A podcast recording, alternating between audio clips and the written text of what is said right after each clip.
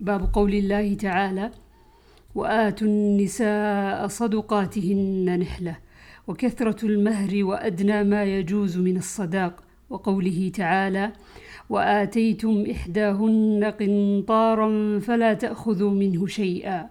وقوله عز جل ذكره أو تفرضوا لهن فريضة. وقال سهل قال النبي صلى الله عليه وسلم ولو خاتما من حديد. عن أنس أن عبد الرحمن بن عوف تزوج امرأة على وزن نواه فرأى النبي صلى الله عليه وسلم بشاشة العرس فسأله فقال إني تزوجت امرأة على وزن نواه. وعن قتادة عن أنس أن عبد الرحمن بن عوف تزوج امرأة على وزن نواة من ذهب. باب التزويج على القرآن وبغير صداق. عن سهل بن سعد الساعدي قال إني لفي, لفي القوم عند رسول الله صلى الله عليه وسلم إذ قامت امرأة فقالت يا رسول الله إنها قد وهبت نفسها إليك فر, فيها رأيك فلم يجبها شيئا. ثم قامت فقالت يا رسول الله إنها قد وهبت نفسها لك فر فيها رأيك فلم يجبها شيئا. ثم قامت الثالثة فقالت إنها قد وهبت نفسها لك فر فيها رأيك. فقام رجل فقال يا رسول الله أنكحنيها. قال هل عندك من شيء؟ قال لا. قال اذهب فاطلب ولو خاتما من حديد. فذهب وطلب ثم جاء فقال ما وجدت شيئا ولا خاتما من حديد. قال هل معك من القرآن شيء؟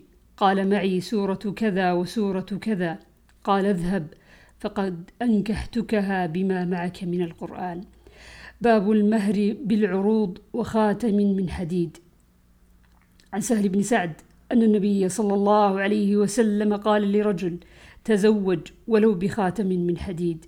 باب الشروط في النكاح. وقال عمر مقاطع الحقوق عند الشروط. وقال المسور بن مخرمة سمعت النبي صلى الله عليه وسلم ذكر صهرا له فأثنى عليه في مصاهرته فأحسن. قال حدثني فصدقني ووعدني فوفى لي. عن عقبة عن النبي صلى الله عليه وسلم قال أحق ما أوفيتم من الشروط أن توفوا به ما استحللتم به الفروج. باب الشروط التي لا تحل في النكاح. وقال ابن مسعود لا تشترط المرأة طلاق أختها. عن أبي هريرة رضي الله عنه عن النبي صلى الله عليه وسلم قال لا يحل لامرأة تسأل طلاق أختها لتستفرغ صحفتها فإنما لها ما قدر لها. باب الصفرة للمتزوج. عن أنس بن مالك رضي الله عنه أن عبد الرحمن بن عوف جاء إلى رسول الله صلى الله عليه وسلم وبه أثر صفرة فسأله رسول الله صلى الله عليه وسلم فأخبره أنه تزوج امرأة من الأنصار قال كم سقت إليها؟ قال زنة نواة من ذهب. قال رسول الله صلى الله عليه وسلم أولم ولو بشاه.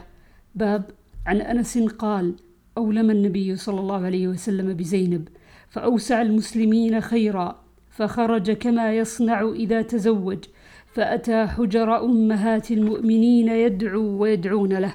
ثم انصرف فرأى رجلين فرجع لا أدري أخبرته أو أخبر بخروجهما. باب كيف يدعى للمتزوج؟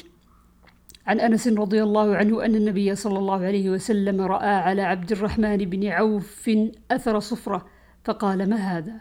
قال إني تزوجت امرأة على وزن نواة من ذهب. قال بارك الله لك أولم ولو بشاه. باب الدعاء للنسوة اللاتي يهدين العروس وللعروس. عن عائشة رضي الله عنها تزوجني النبي صلى الله عليه وسلم فأتتني أمي فأدخلتني الدار فإذا نسوة من الأنصار في البيت فقلن على البركة على الخير والبركة وعلى خير طائر. باب من أحب البناء قبل الغزو. عن أبي هريرة رضي الله عنه عن النبي صلى الله عليه وسلم قال غزا نبي من الأنبياء فقال لقومه لا يتبعني رجل ملك بضع امرأة وهو يريد أن يبني بها ولم يبن بها. باب من بنى بامرأة وهي بنت تسع سنين. عن عروة تزوج النبي صلى الله عليه وسلم عائشة وهي بنت ست سنين وبنى بها وهي بنت تسع ومكثت عنده تسعة. باب البناء في السفر. عن أنس قال أقام النبي صلى الله عليه وسلم بين خيبر والمدينة ثلاثا يبنى عليه بصفية بنت حيي. فدعوت المسلمين على وليمته فما كان فيها من خبز ولا لحم. أمر بالانطاع فألقي فيها من التمر والاقط والسمن فكانت وليمته. فقال المسلمون إحدى أمهات المؤمنين أو مما ملكت يمينه. فقالوا إن حجبها فهي من أمهات المؤمنين وإن لم يحجبها فهي مما ملكت يمينه. فلما ارتحل وطأ لها خلفه ومد الحجاب بينها وبين الناس. باب البناء بالنهار بغير مركب ولا نيران.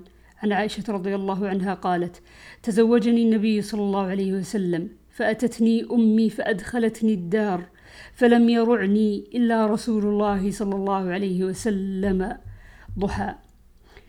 باب الأنماط ونحوها للنساء عن جابر بن عبد الله رضي الله عنهما قال: قال رسول الله صلى الله عليه وسلم: هل اتخذتم أنماطا؟ قلت: يا رسول الله وأنى لنا أنماط؟ قال: إنها ستكون. باب النسوة التي يهدين المرأة إلى زوجها ودعائهن بالبركة. عن عائشة أنها زفت أنها زفت امرأة إلى إلى رجل من الأنصار. فقال نبي الله صلى الله عليه وسلم يا عائشة ما كان معكم له؟ فإن الأنصار يعجبهم اللهو